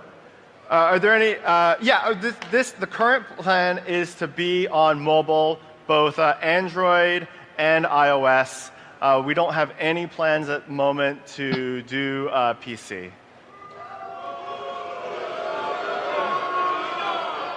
Do you guys not have phones? Yeah, you guys all have phones, right? So this is basically at a fan event, and they've said like we have a new Diablo, and then they announce it's coming for phones, and that everyone's pissed off. Ultimately, they do release Diablo Immortal for PC, which I played some of. It's just it's also that what that seemed like a little bit of an olive branch to the community that unfortunately the game just kind of yeah. isn't that fun on PC. It's gotta so. it's gotta feel bad to get a genuine boo like it feels like it's like you know something you only see like on TV yeah. nowadays and stuff or whatever. But like to get one for real, it would haunt me for the rest of my days. Yeah, I wouldn't know what what that felt like. Uh, it's um, yeah, it's I, I, mean, especially in that context, because it's just you know I, I just I empathize with the guy because he's up there just trying to yes. pitch the company's product, just doing his best he can with it, and it's just like people are pissed off, and they're it's understandable. Uh, this also got circulated a bunch. This was a a StarCraft two free to play ad that came out in 2017 and this is kind of a nice little contrast with the game that they would announce a year later and then release a, a few years after that, and all of its pay to win machinations. Dad, I'm getting wrecked. Can't I buy some stronger units? Your grandfather didn't give his life just so his grandson could pay money to be good at something. Dad, Grandpa's still alive. Son, your legacy awaits. Anyway, pretty funny ad, but also it's just like what it's evangelizing there is just saying like pay to win sucks, and then that's and that's an official Blizzard like company position, and then they completely reverse themselves. Uh, and who gives it doesn't i guess in some oh, some sense it doesn't fucking matter mm-hmm. uh, because you know they co-developed this with a with a chinese mobile developer netease uh, who you know knows how to make these sorts of games. And reportedly this was the headline i saw. It's made 24 million dollars on mobile in its first two weeks. Probably will continue to be a cash cow. Might end up being the the, the main cash engine for the company uh, which just fucking sucks but everything's grim even in the game industry. So that's where we are so yeah, that that brings us up to date. Uh, and then Diablo 4 is coming out in 2023, and they're trying to get out ahead of it because they understand that there's going to be a backlash. So there's this tweet from Rod Ferguson from the team. Uh, to be clear, D4 is a full price game built for PC, PS, Xbox audiences. We are committed to delivering an incredible breadth of content after launch for years to come, anchored around optional cosmetic items and full story driven expansions. More details soon. So they're just basically saying this is a game you buy. This is not pay to win. This is a completely different approach, and hopefully that will end up, you know, being the the flagship Diablo product that we're all, we're all hoping for uh, with with Immortal. Uh, and uh, but also knowing this franchise, people will probably be angry when it comes out, and then they'll release a patch uh, and an update a year later, and then it'll ultimately make everything hunky dory. I, Anyway, I, that's where we are. I wonder if there's going to be something like that for this game. It sounds like probably not. because Probably not. I think it's just too profitable in its current concept. And I think they also think that this can exist as a different arm of like, okay, this is our D- you know, like like I mentioned Super Mario Run. They probably just think of it in the same sort of way. This is our mm-hmm. this is our little mobile game. It's fine. The problem is that the, the that they presented it initially not as like, hey, here's our mobile game, it's Diablo. They presented it as like, here's a new Diablo. And I think that was a big that's a big reason they're getting such a backlash from the the, the fan community. imagine you're trying to squad up and the only person in your squad is Ted Cruz. and he's bought all the stuff. You know he's got the most high end gear. Oh man, Teddy.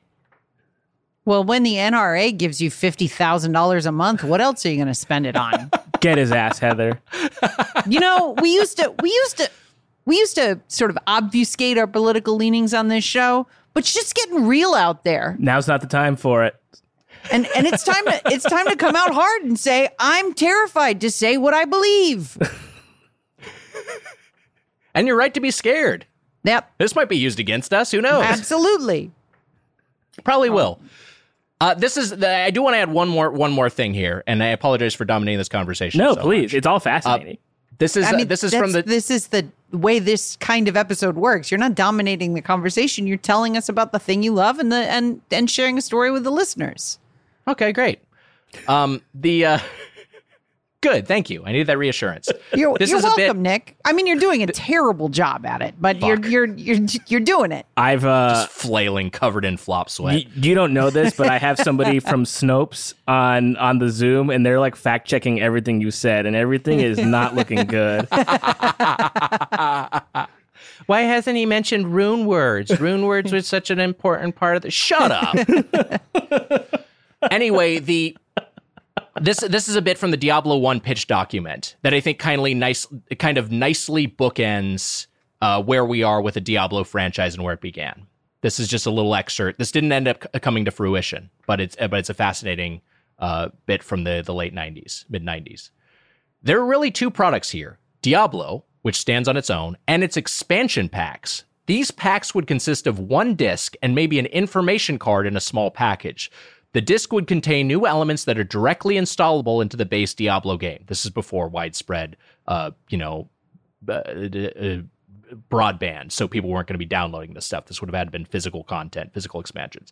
These elements would include new magic items, new creatures, new traps, and new level graphics. Expansion discs would all be different, or maybe 16 or 32 combinations, and would contain approximately 16 new elements in varying degrees of rarity. A sample disc might contain one rare sword, three uncommon magic items, eight common items, two creatures, one trap, and a new hallway type. A player would buy an expansion disc or two, go home and install this data into his game. The new elements would be incorporated into the random mix when a new level is generated. Perhaps a player's character should have one goodie directly placed into his inventory for instant gratification. We believe these expansion discs should be priced at around $4.95 with the hope they would be placed near cash registers as point of purchase items. And then they go on to compare it to Magic the Gathering, which was uh, very popular at the time. And uh, yeah, it's just it's it, it's interesting that like there was th- that DNA was was uh, a part of the franchise from its conception. The idea that like, hey, this could one day be a, a an ongoing revenue source with people just paying for additional bundles of content. And it, it wasn't anything that ultimately happened. They just released one expansion, uh, one big expansion. But the idea of having like a bunch of different collectibles that you could get as many as you want, and you play online with your friends, and they'd have different gear, and uh, maybe different enemies would populate your your game. It, it, it was interesting, and and it does kind of uh, lead in, in some sense to what we are what where we are today with Diablo Immortal. I bet you There they're all real happy that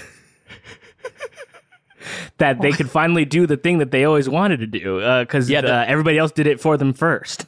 Right, the the three guys who uh, who created this franchise and then were kicked out of the company, I'm Yeah. sure are They're thrilled. thrilled with how things are looking now. No, that could have been us.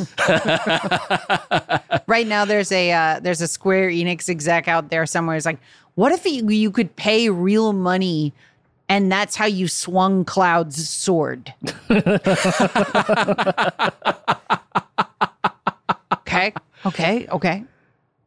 That What is the next could- step. Yeah. What if you could watch? What if you had to watch a, an ad before you did a real a real time event? Right. Yeah.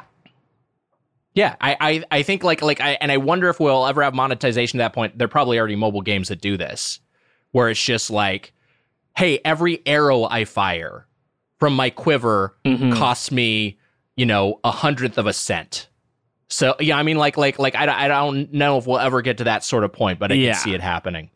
Pay per uh, per per minute. You know. Well, Like- what would be interesting about that is that it would mimic real world medieval warfare in that each Hmm. arrow did have a cost. But the problem is is that you can't it would have the the cost of your arrows would have to be scaled to your bank account. So like if you like because otherwise you got these whales coming in and they just drop like 50 grand for their arrows. But if that 50 grand represents 0.001% of your income, then you're not actually getting the medieval battle experience, right? Sure. So they sh- you should have to sink developers listen to me. This is a nightmare pitch that I think you would love.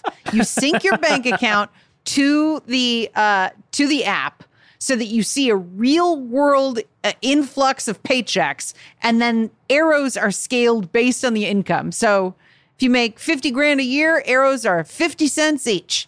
If you make you know five billion dollars a year, those arrows are I think it's like five million dollars each. Is that I don't know what the fuck. I don't. I don't know. God, billionaires have so much fucking money. I'm not. I'm not here because Too much money. math. I'm here because I've got a collection of shitty games from 40 years ago. Any any questions? Any anything that I that I didn't cover that you are, are curious about, or any thoughts that you have hearing all this, and, and, and or any thoughts about Diablo that you haven't that you haven't shared already? I'll I'll open the floor. well, I my thought, my first thought is I've never really liked the Blizzard aesthetic. Whether it be Diablo or Warcraft or Starcraft, it, like there's something just generally sort of not for me about those aesthetics, right? Um, but if I was going to choose one that I had to play, it would be Diablo. Like it was it was far Sure. less off-putting to me than the sort of like, oh, I'm riding a cartoon cat. Welcome to War- World of Warcraft. Yeah. And I say that as a as a person who plays games over and over again where I ride a fucking big bird all over the place. I'm a hypocrite. I know it. Um, but yeah, I I was pleasantly surprised looking at Diablo games at how inviting they seemed, uh, just visually, and uh, and the sound effects and it, it- the the gameplay loop might not satisfy my dopamine receptors, but Sure. I can see how it would, and it really makes me happy that it does so much for you. Yeah, it's I, I fucking I fucking love these games. I will also say that I really thought when Diablo 2 Resurrected came out, there's like, oh fuck, this is gonna take over my life. This is gonna be the only thing I play. This is hmm. gonna be all I talk about and what are you playing forever. And I was kind of surprised, and I think it's just like different stages of life and wanting to do different things that like I played I you know, I I, got one character, played all the way through it, and you know, messed around with some other characters and was kind of like, all right, that was fun hey, that reminded me of college. Oh, what a blast, you know? Yeah. And and I think like like a big part of this is just having its hooks in you when you have the time to really invest because it is a demanding game in terms of hours of your life if you want to try to get high level loot. Mm-hmm. I I I guess my final thought would be I, I want to get back into to two because I am you Yes. know I don't love Immortal, but I'm excited for four. I uh you know Hey, I'm, Hope 4 is good. I'm late to getting in you know into uh Diablo, but it was a very easy entry point for me, and I, so now any Diablo thing that comes out, I'm excited and willing to try. So uh I hope yeah I hope four is good. Uh I hope if there's no beam, they're uh, they're fucked. I'll never play it. I'm not playing it if there's no beam. I need to know if there's a beam in Diablo 4. Uh, No beam, no match. Yeah, that's right. You heard it here first. The uh that yeah, that's the end of game and tell. I think we, we we've got a little segment here though, Matt. That's right. It's time for a segment. Can Nick and Heather guess the game based on the reviews alone? It's time for blind item reviews.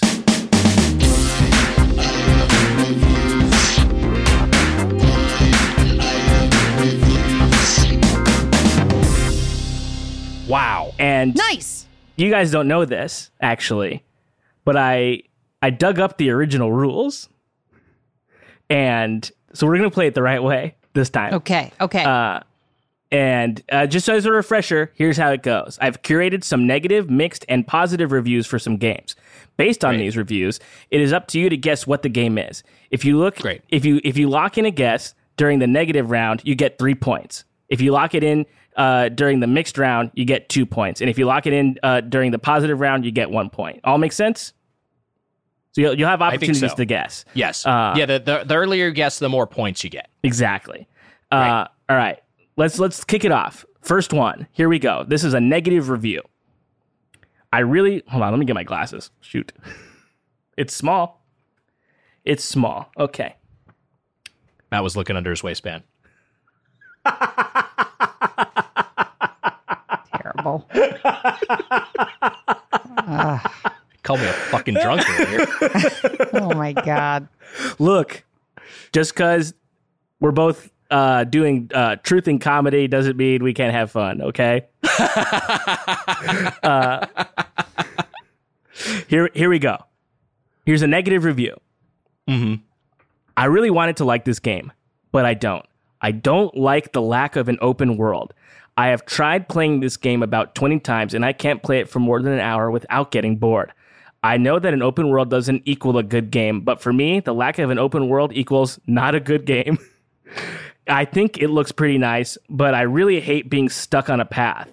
I understand that a lot of people like this game, but for me, you need an open map nowadays or I won't or I don't want to give you $60.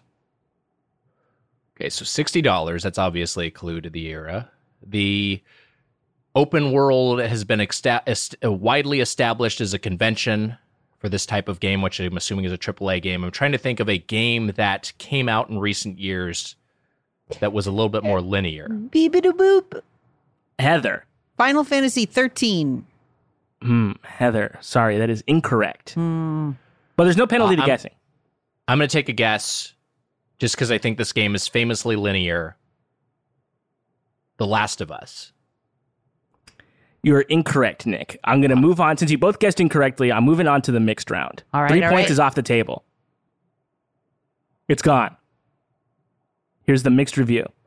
Okay. I'm just so disappointed by this game and do not understand the hype at all. I know people will say those who don't like it is because it isn't like the older games, but it isn't that.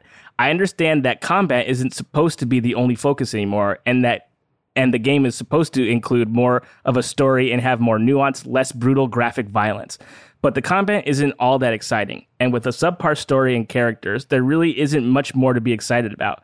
Other reboots or gameplay changes in series such as Zelda Breath of the Wild, Tomb Raider, and Metal Gear Solid 5 have been great. So I was hopeful for this title. But instead, the changes made here are not successful and have created a very vanilla game. I will say that this is the most overrated game on the PS4. Wow, huge clues there. Reboot, PS4. Some franchises mentioned that this is not a part of. PS4 game, remake, reboot, linear. Hmm. What am I missing? This is a It good game. makes, it makes me wonder if That's this is a good game. if the person The who wrote the first review was had too narrow a definition of what open world is. So Heather, beep boop, boop, Hmm. Heather. God of War. Heather is on the board with two points for God of War Wow, 2018. well done. Yeah. Very, because God very of War good. does have a mild open world format. But if you were like pedantic about it, you'd be like, "What? It's not open world." Yes. Yes. Yeah. It has more of a linear feel. I, I'm, I'm, I'm with you. Yeah. Great, Great. job, Heather. Great. Thank you very much. Very good. Uh, let's go to the second, the next game. There's only three of these, by the way. Okay. Okay. Round two, negative review. Here we go. I can't for the life of me understand what everybody felt was so hypnotic and atmospheric about this game. It's about as generic as a shooter comes, spruced up with some nice graphics. After 30 minutes of shooting everything that moved, picking up bullets, kicking open a door, and repeating, I realized this game would really get old really fast, and I wasn't wrong. By halfway through, I couldn't wait to see the credits roll. I didn't jump or cringe once throughout the entire experience. Um. Nick. As a beam sound. Nice. I was going to say Rez when you were talking hypnotic earlier, but I don't think that's what it is. And and I was like, okay, I know what it is. It's a it's a game we talked about in this podcast because of the door mentioned. The door mention. It's a VR. It's a game we played in VR, but then I I buzzed in and then I was like, fuck, I can't remember what it's called. So I'm gonna say that VR wireframe shooting game. Super hot? Is You- it called Super hot? Your your answer is super hot, Yeah. and that Nick, that is incorrect. Fuck. Boop boop boop. Heather, Is that what it? what I'm Hotline thinking of, though? Miami. incorrect. Both incorrect. Uh, That's a great guess. good guess. I would say good guesses, Uh, but It is super hot. That is what I was thinking of. That is super hot, yeah, and super hot uh, rocks. Um, and if there's a negative review of it, I would not, I would never read it on the show because I loved it. Um, Okay, that's a hint. yeah. uh, oh, one I mean, uh, never mind. Um, uh, forget what I said. uh, we're moving on to the mixed one. Here we go. Great Wow. graphics and story, but way too easy. What happened to Hmm. hard games that took a long time to beat? This took me only 20 hours. Almost simplistic puzzles that don't really make the game feel like it should be, uh, even in this series. Cool game, but best game ever? Not even close. In this series, ongoing series, best game ever suggested has some sort of hype behind it. The gameplay of kicking open doors, targeting enemies, things being hypnotic. And Are there any simplistic clues here? puzzles. And simplistic puzzles. Which could describe a lot of games. Hmm. Was the word was it was the word hypnotic from the first review? Uh, yeah, hypnotic and atmospheric. Hypnotic and atmospheric.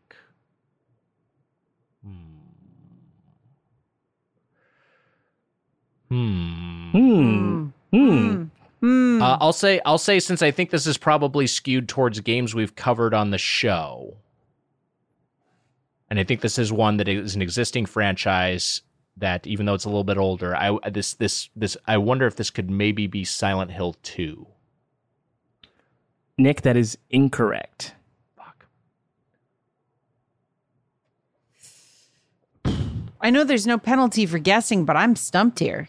Like a franchise. We, we can move on to the positive Yeah, round. let's do it. Move Okay. Let's do positive. So here we go. This game is a classic in every sense of the word. I've beaten it on GameCube, Wii U, Wii, PC, PS2, PS3, PS4, Xbox 360, and now it's hitting the Switch. And if you've never played this game, you owe it to yourself to play this gem. Wiger beam. Ooh, that's tough. I'll let Heather guess because she because she didn't uh she didn't guess in the last round. I think I did hear Heather first though, because I, I mean I'm counting Heather. her uh, saying "fuck" as part of it as well. Uh, Resident Evil 4. Heather is correct. That's fucking right. Okay, Now, now I could just rest on my laurels because Wiger Well- can't catch me.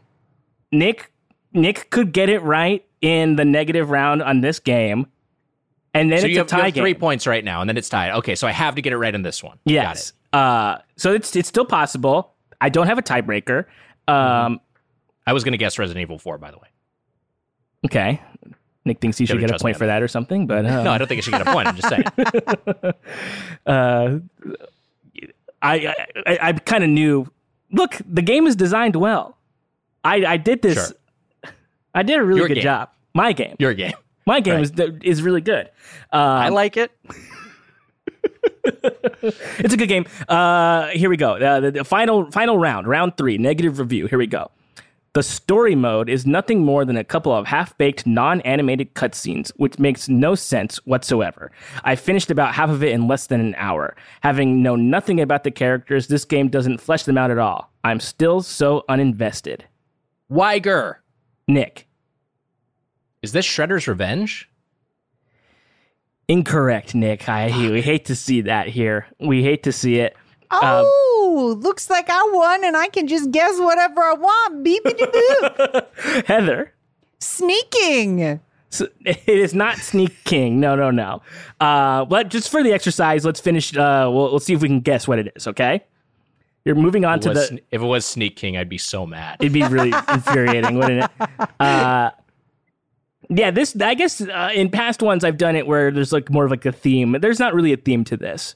Got Um, but yeah, I gathered there wasn't much of a thing, but I, but I, but the what you talked about about the story mode being short and the the cut the cut scenes being, you know, just stills, and then also that like not knowing anything about the characters. That feels like the kind of thing that like someone who hated the new Teenage, Teenage Mutant Ninja Turtles game yes, you're might I- rail on this game for. You know, I think my logic was sound. Is all I'm saying. your logic is sound, and I think when you see what what what the answer is, you'll be like, oh yeah, that makes sense. All right, great. Uh, here we go. Mixed review. The roster is impressive, but undercut by the game's insistence that players pre select a single character before going online. In essence, the fighters are more accessible than what the game modes facilitate, but there's no denying how each human versus human match can be marvelous. Is this, is this Street Fighter Five? Ooh. Nick, correct. It's Street Fighter 5. Heather is our winner, kinda- though. there kind of was a theme there, though, in that you had like existing franchises, modern entries. I guess that's that true, were- yeah. M- Had a, had a mixed reception, although I guess I guess eh, you know honestly it's pretty rapturous for God of War and Resident Evil. And 4, so I guess really they, in track. some way or another, all these games have been at least mentioned on the show as stuff we've Yes. either enjoyed or have messed around with. Um, Right. I mean, Resident Evil 4, come on. The guy comes by and says, What are you playing every single week? He does. That's him. It's That's him. him. That's the guy. It's wow. him. But that's Very exciting. So Heather is our winner, and that's been another edition of Blind Item Review. Wow. My Congrats, really good Heather. game. Yeah. Yeah, and congrats, Matt, on your game. Yeah, thanks so much. And congrats to me on Game and Tell. Hey, It'd be great nice job, to hear Nick. sometime. You really did a good job. You walked us, Thank you. shepherded us through this like Deckard Cain himself. Mmm. That was a nice. Matt. Hey, see, I was paying attention. If the segment at the end was just a quiz on Game and Tell. Uh, All right, let's see. let's see if you guys learned anything. Yeah. Um. Uh. Well, that's this week's Get Played. Follow us on social media at Get Played Pod. Our music and engineering are by Devin Bryant. You can follow him on Twitter at BaffleGabs. And hey, we talked about some modern entries of existing franchises. Well, July 2022 is the 20 year anniversary of the release of the most controversial mainline entry of gaming's most iconic franchise. I'm talking about Super Mario Sunshine. wow. So this month's We Play You Play is Super Mario Sunshine coming Monday, July 25th. We're going to play through that madness. Kind of honestly, back in our worst and weirdest days. Uh, Certainly weirdest. This is this is a, certainly a big departure for Mario. More so than Cappy even. The the the, the backpack FLUDD. FLUDD walked so Cappy could run. So check that out. Also check out our premium show Get Animated. Heather, what are we watching this week? This week we're watching Neon Genesis Evangelion episodes 11 and 12. Mm-hmm. So why don't you s- subscribe to Get Animated on Patreon slash Get Played. Boom. That's right. Patreon.com slash get played. And also you can check it out on Stitcher Premium. There you go. Guys, I don't think today, I don't think we got played. I think today we got game and told. and it was really nice. Wow. Yeah, thank you, Nick. Thank you, Nick. Thank you guys for being a receptive audience. And you know what else? You got play. Oh shit. Fuck.